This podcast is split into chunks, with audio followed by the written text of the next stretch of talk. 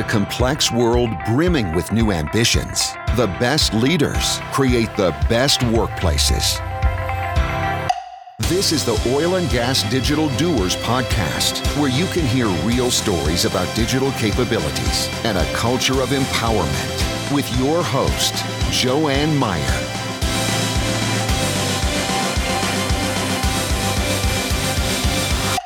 Welcome to the Oil and Gas Global Network's Digital Doers podcast.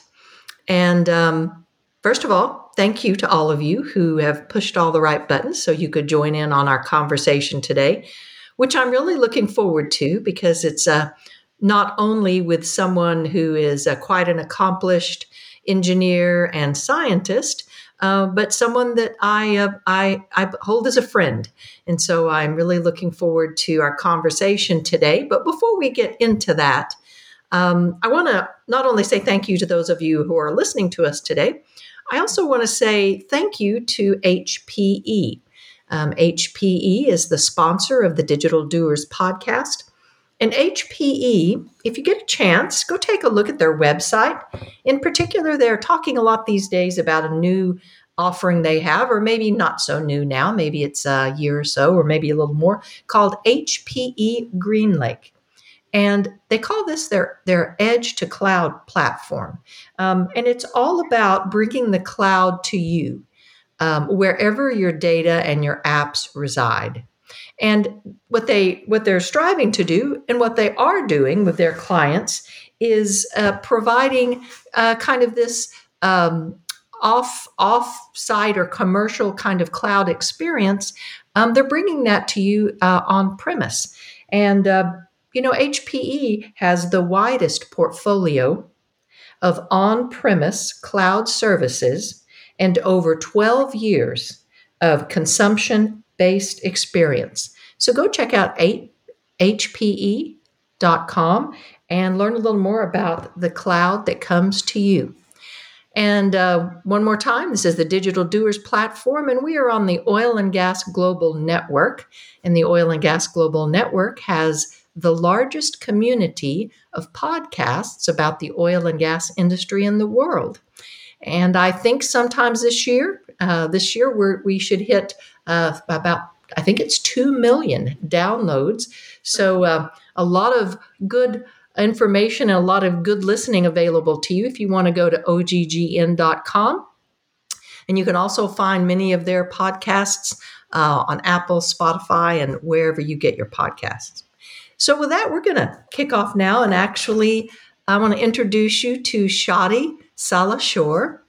And Shadi is the the principal engineer for hydro- the Hydrogen Techno- Technology Center with GTI Energy. And uh, this particular morning, which is in October, we are recording this. It is 70 degrees in Houston, and Shadi tells me it is in the 30s in Chicago, and maybe winter's already approaching there. So, um, has. Uh, um, a long uh, experience. She has a lot of work experience doing uh, a lot of things, not only in the hydrogen space or renewable space, but a lot in the oil and gas space. She um, has everything from a bachelor's to a master's to a PhD in petroleum engineering. And Shadi and I, um, we actually have something in common. She is from, uh, got her PhD from uh, my alma mater um, in uh, Norman, Oklahoma, some a, a, place where we call the Sooner Land. So, uh, welcome, Shadi. Thank you, John. And it's a pleasure to be here today. And uh, yeah, I'm really excited for uh, our conversation. What else, Shadi, that did I not cover kind of in that bio, that bio, which was kind of short? Is there anything else you would like for us to know about about uh, what your experience or how you got to where you are? Yeah, I think. Um, thank you for the introduction. I think it was great. Um, the only thing I would like to add is also that uh, during my PhD, I also got a, a degree in uh, data science and analytics, and that was kind of like my introduction to a new area of uh, uh, you know working for the energy industry, which is um, working more around digital technologies and providing digital solutions.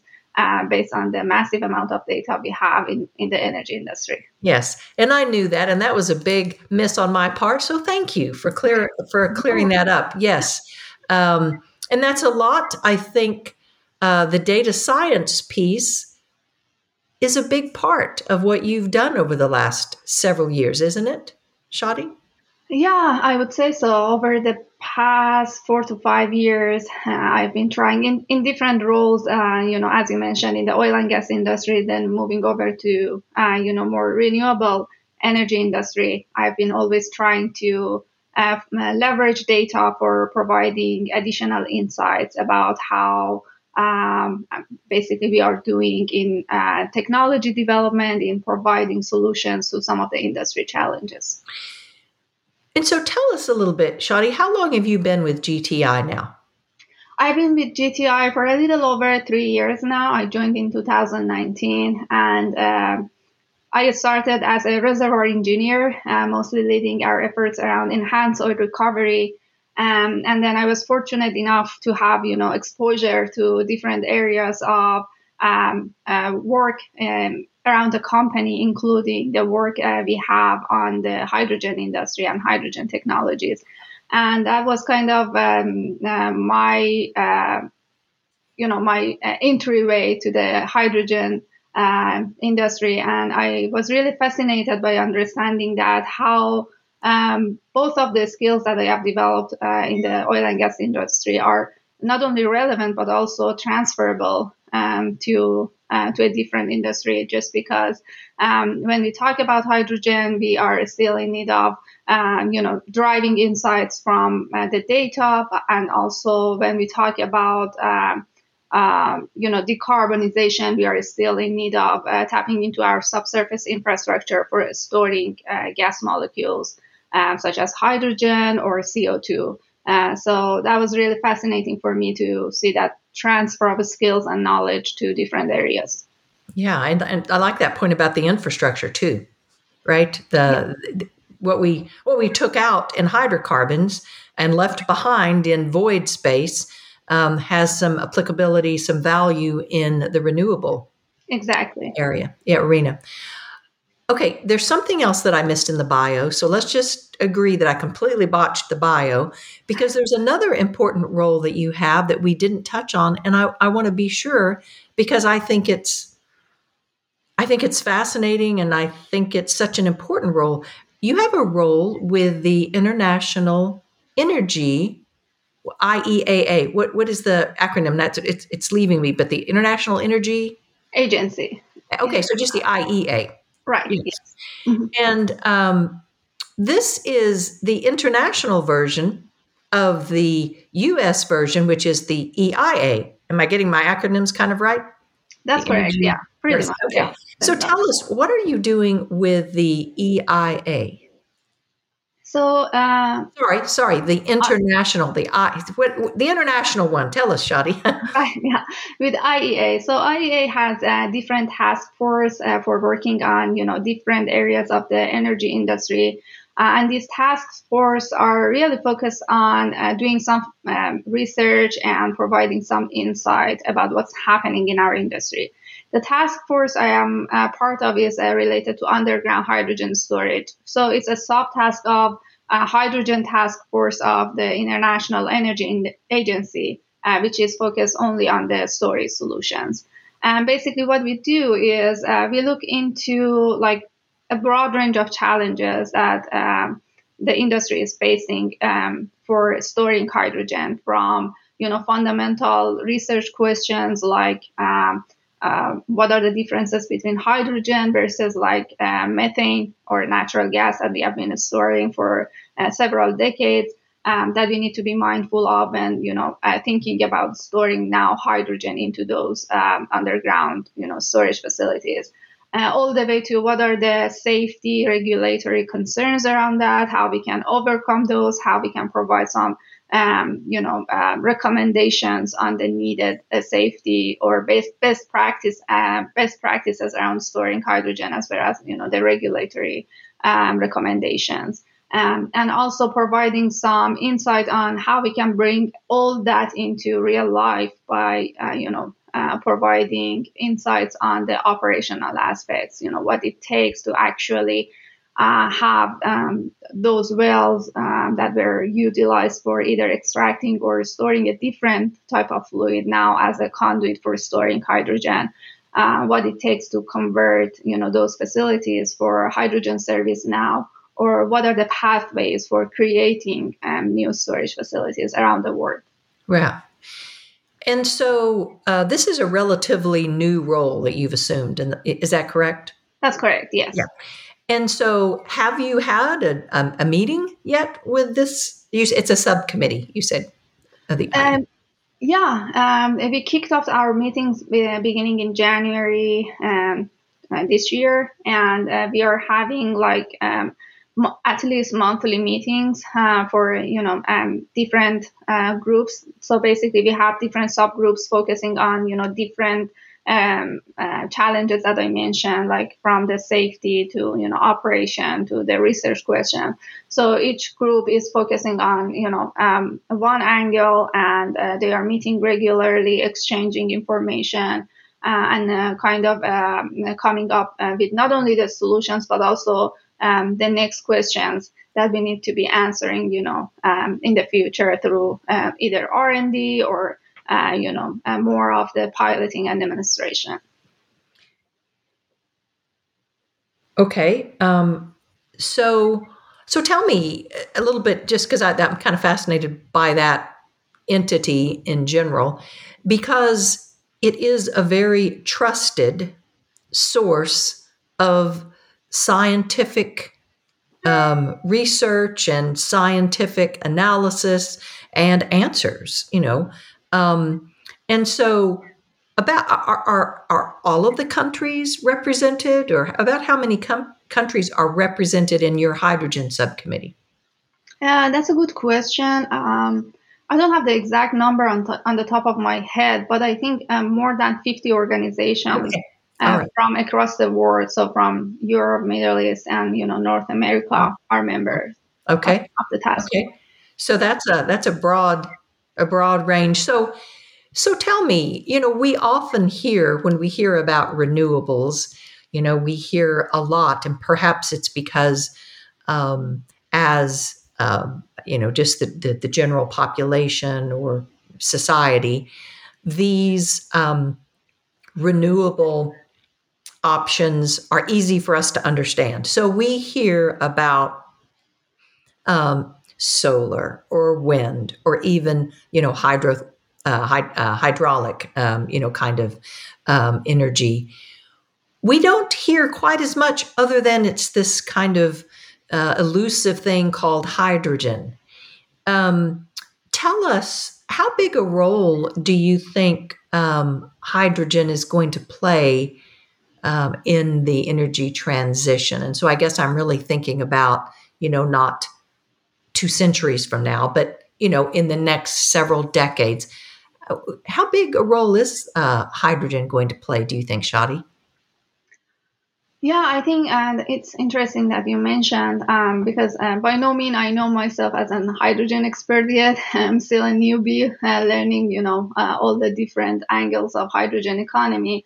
But uh, what I can tell is that um, you know even though there are still challenges to overcome, um, it is clear that hydrogen is going to play an important part of our uh, clean and secure energy future. Um, and, you know, over the past year or so, if we look back, we can see that not a single week has gone by without, you know, us hearing a new announcement about hydrogen strategy from either governments or businesses. So um, I would say it's an exciting time for hydrogen, and um, right now is um, definitely known that it's going to play a, a basically crucial role in our future uh, energy system. And uh, it's because mainly uh, it's mainly because hydrogen is a versatile molecule, so it can be utilized in many different ways, and um, it it can be energy source. It can also be an energy uh, carrier that you know um, you can use for storing or um, uh, transferring your other energy uh, resources. Um, so you mentioned like solar or wind, hydrogen could be um, a path for um, overcoming that inter, uh, intermittency in you know in those renewable energies by providing you a way to um, have uh, a buffering solution. So basically, you can uh, when you have an um, excessive amount of energy, you can convert it to hydrogen, store it, uh, and then when you are short of um, like wind or solar energy, you can again uh, reutilize that hydrogen uh, for um, you know supplying to the, for example, for, to the electricity grid. Yeah. So these are like the things that make hydrogen very versatile, very applicable to different parts of the industry.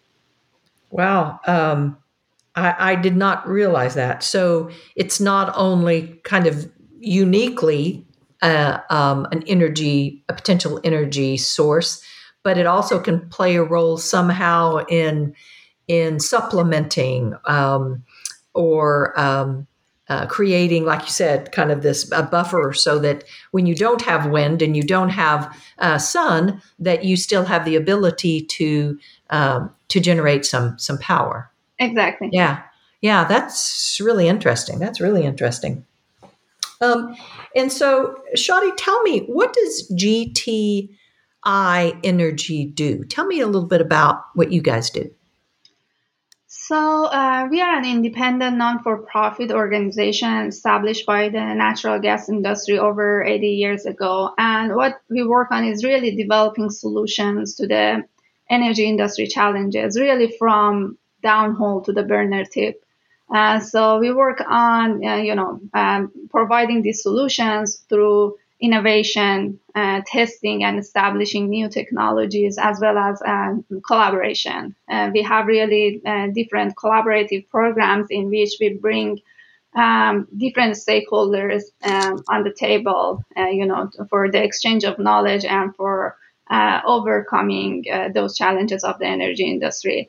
And um, looking into the future, um, it is clear that you know we need more uh, safe and cost-effective uh, energy resources, and um, we need to be mindful of our impact to the environment. So um, we can't really just focus on one solution, and that's why we have, um, you know, a portfolio of um, energy sources that we are, you know, exploring and doing research on.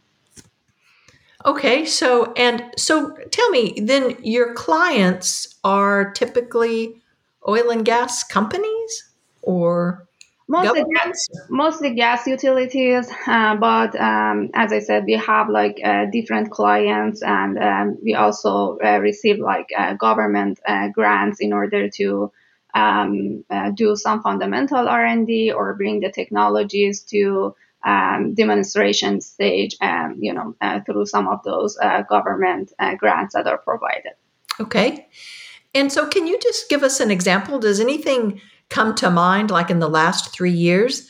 What maybe is, um, do you think, a particularly interesting project or a question that you helped one of your clients answer?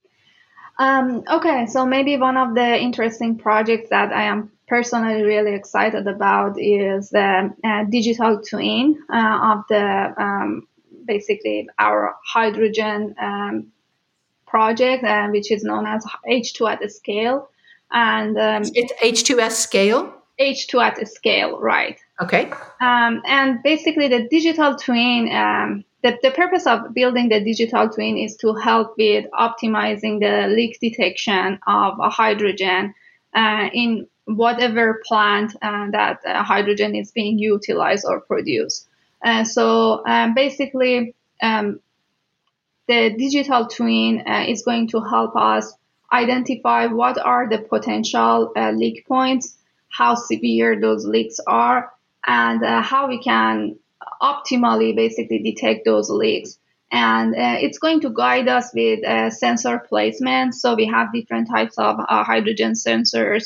Um, they are some of them are fairly new and still, you know, in the um, assessment phase as to you know uh, how accurate they are for hydrogen leak detection, but we are going to look at a broad range of sensors and look at um, their performance for leak detection and use the digital twin really to kind of guide us with those sensor placement for um, uh, basically having the best coverage with uh, deploying minimum number of sensors uh, to put it that way you know. Uh, so it's going to help us guide us how to optimally detect hydrogen leaks um, within a plant. And i'm really excited about this one. Uh, we have um, collaboration with national labs as well as some of the technology developers who are providing the uh, sensors that I mentioned, like different type of sensors. Um, and we are going to use one of the H2 scale uh, sites as a uh, mm, basically case study uh, to build that digital twin and uh, show the application of that for, for the purpose of sensor placement and leak detection. So uh, I, I think that's one of the most interesting projects okay. that I am involved with. And it sounds like then once you do this for whoever or whatever this particular client is, though, it really has the potential um, to be applied uh, larger. Uh, to scale to other, I mean, whether or not it's the exact solution or what the sensor makers uh, may learn. Um, there's something in this because hydrogen technology is um, relatively young. Mm, yes, no. I mean, yeah. yeah, kind of, and and um, and so you know, to the extent that you said it's going to play a critical role in providing the safe, uh, kind of sustainable um, energy that we need um, any opportunity to accelerate um, the ability to apply this more broadly, I would think would be valuable.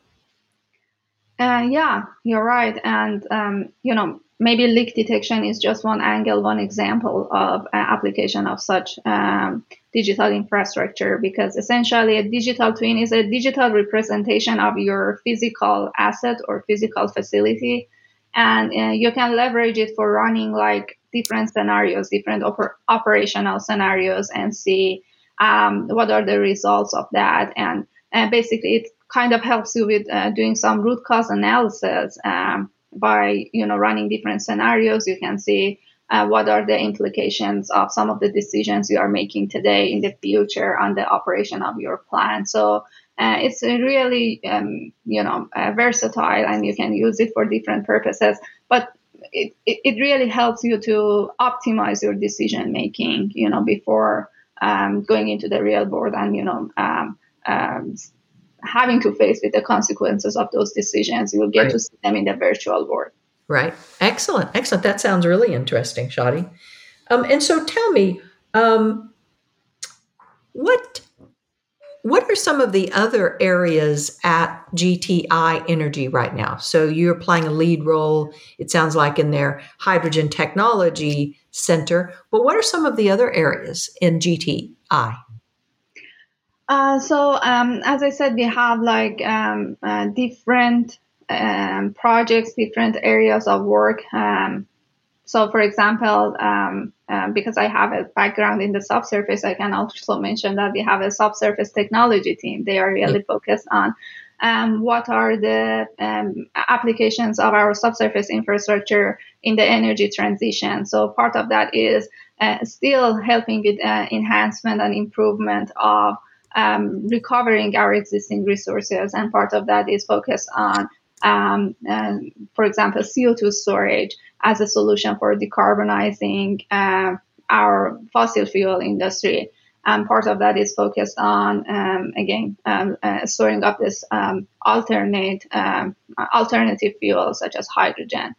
Um, we also work on uh, methane emission mitigations. So again, when, when we are talking about the natural gas value chain all the way from the production to processing and end use, all of that uh, is associated with some uh, methane emissions, um, you know, um, with different speeds and scales. So it's really important to be also uh, proactive in um, mitigating those methane emissions because uh, essentially that's another pillar of decarbonization efforts. Um, and uh, we also have, um, um, you know, um, projects around um, or um, teams that are working on, you know, end use applications. So once we have these alternate fuels, how uh, they can be utilized, you know, on the end use, whether it's appliances in the household or you know, in big plants and big uh, facilities who are going to be end users of those uh, alternate fuels. Excellent. Excellent. So I, I did want to, I don't want to let you go completely because before talking about this, I know that you've done some work on CO2 sequestration. That's right. Yeah. And, um, you know, this is getting a fair amount of, um, you know, uh, energy and attention uh, these days. And in fact, there was a big announcement back in the, um, I think in the summer, where ExxonMobil, Shell, uh, CNOOC, you know, some of the biggest um, uh, companies in the world, um, in, and they signed an agreement to evaluate the potential uh, for world scale carbon capture and storage unit in China.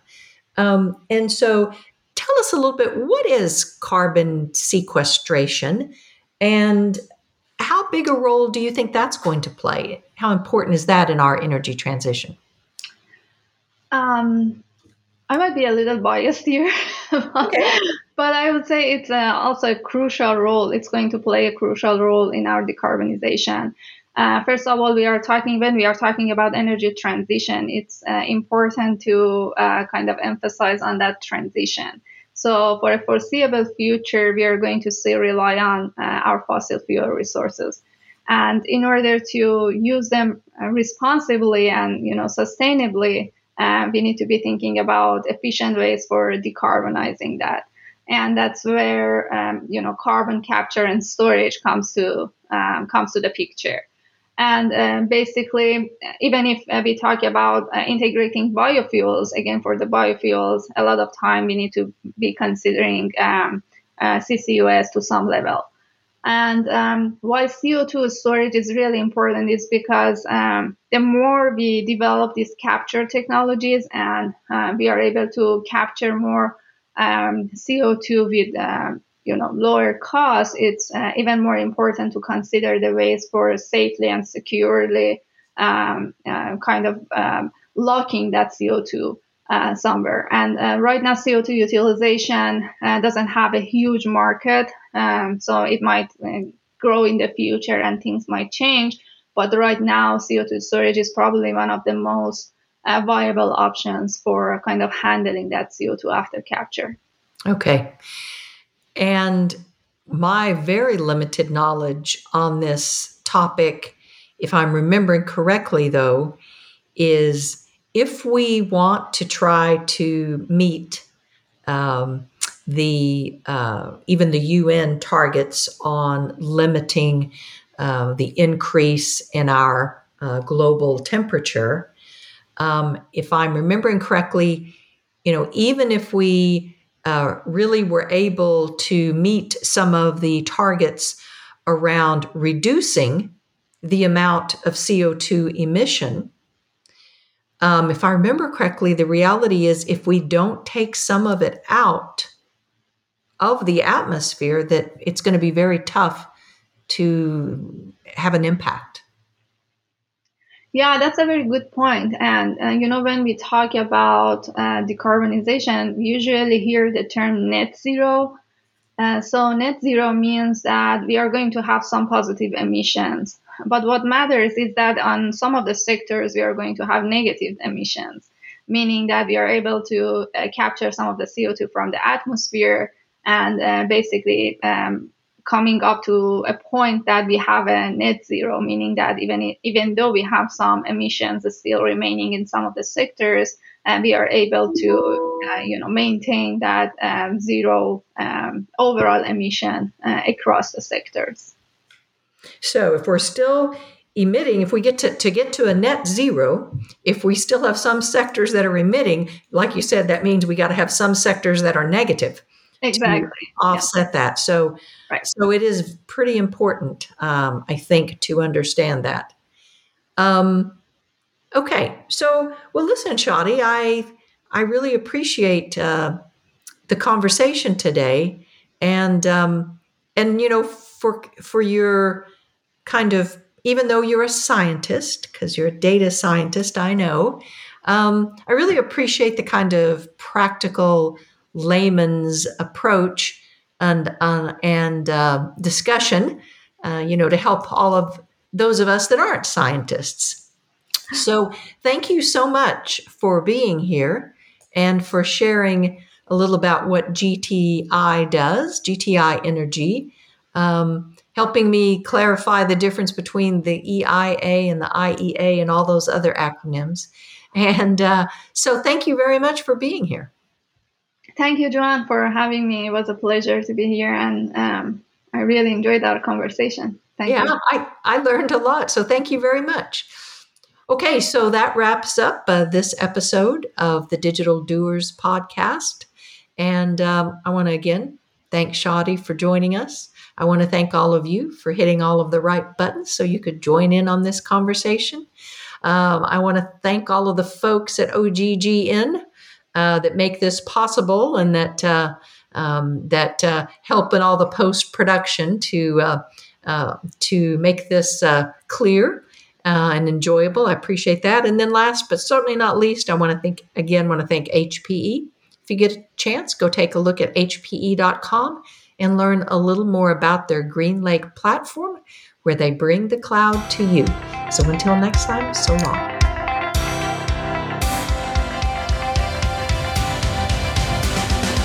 Come back next week for another venture into the real world of the best digital doers in the oil and gas industry. A production of the Oil and Gas Global Network. Learn more at oggn.com.